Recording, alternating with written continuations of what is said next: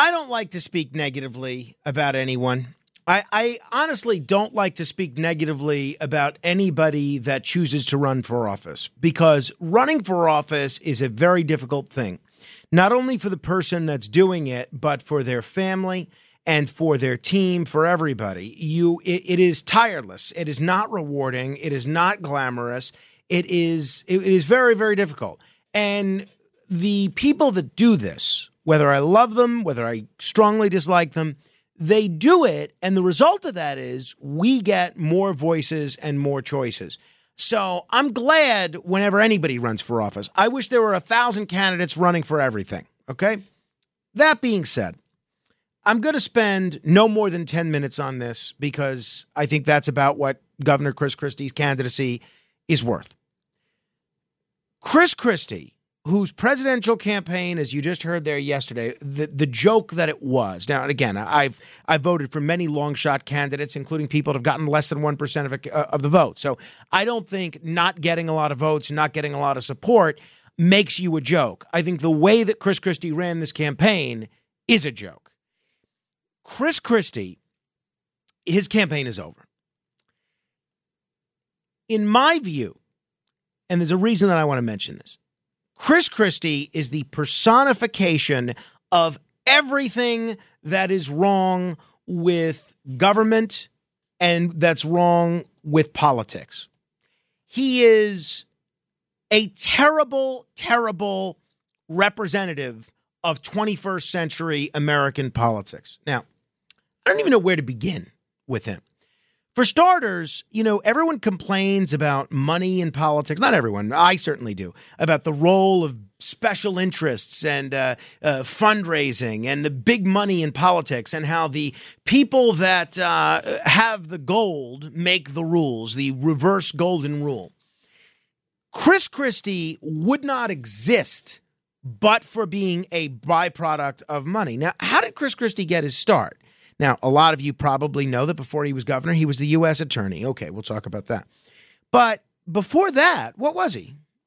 He was a Morris County freeholder that ran for state assembly in a Republican primary in New Jersey and was destroyed.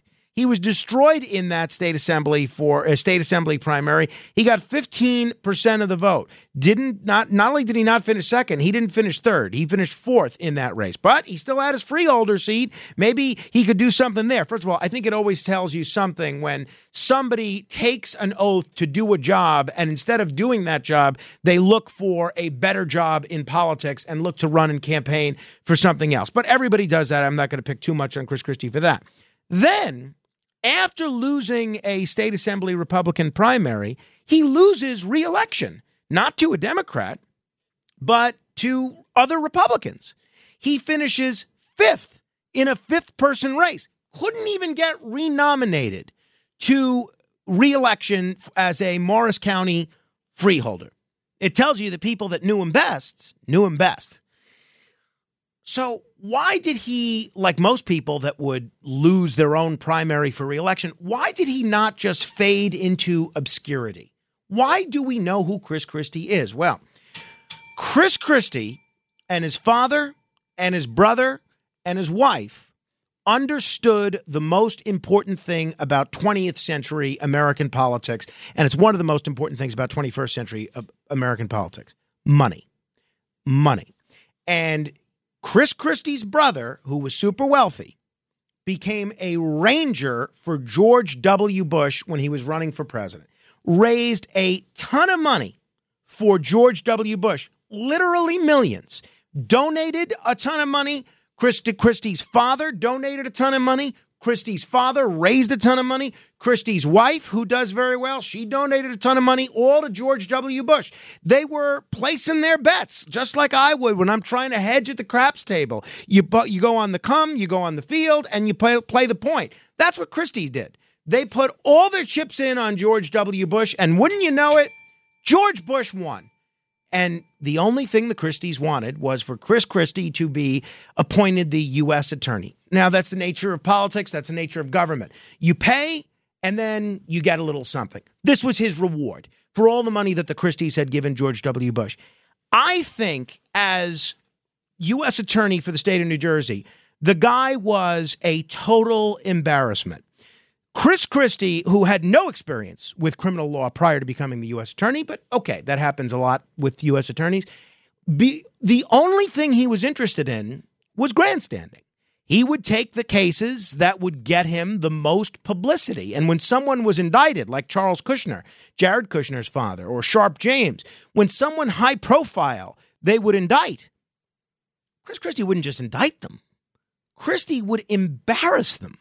He would go out of their way to um, call them a scourge, to say how we hope he's going to be in prison for the rest of his life, go out of his way to leak damaging information that destroys people's families. He was the worst type of prosecutor, a prosecutor that skirts due process, a prosecutor that, t- that treats indictments like convictions, and a prosecutor that didn't get there on the merits, that didn't get there because he was elected, that got there because of who his father is, who his brother is, and who they gave money to. So he uses this platform as the U.S. attorney to become governor of New Jersey. The guy was a terrible governor of New Jersey. He was not a mediocre governor of New Jersey. He was not an okay governor of New Jersey. He was a terrible governor of New Jersey. From trying to, um, you know, from screwing up the race to the top funding for education in New Jersey to taking pennies on the dollar for settlements for these companies that had ecologically raped New Jersey, from Bridgegate to bail reform to you go down the list, the to the pensions. Let's not even get into the pensions.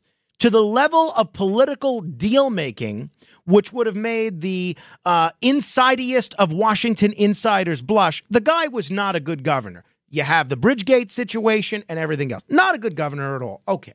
He also believes in absolutely nothing. He is devoid of any sort of principles, which is a great thing. Because when you have no principles, you're not burdened by them. You can do whatever it takes to win. You can do whatever it takes to suit your short term political interests. So you saw in 2016, Chris Christie railing against Donald Trump about how what a terrible president that he'd be. And then as soon as he drops out and reads the political tea leaves, just like he did in 2000, and sees Donald Trump is going to win, he then becomes the first governor in America to endorse Donald Trump. Well, where's that for principles? Now, this guy, Donald Trump, who uh, gave every indication of having the kind of problems behaviorally and psychologically that Chris Christie's been talking about for the last year, those were all on display in 2016. Why'd you support him? Well, we know why you supported him because you wanted a job. You wanted to get rich, again, through government.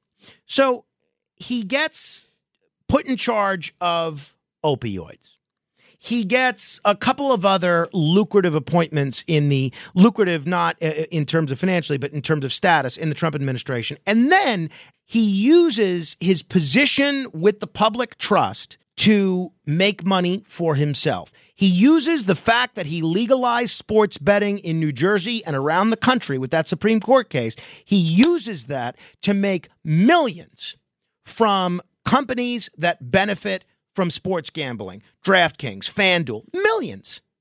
But he also uses the position he got with the Trump administration, the opioid epidemic czar. Meanwhile, the opioid epidemic is worse than ever, by the way. Thank you, Chris Christie. He uses that to make money for himself consulting for drug companies.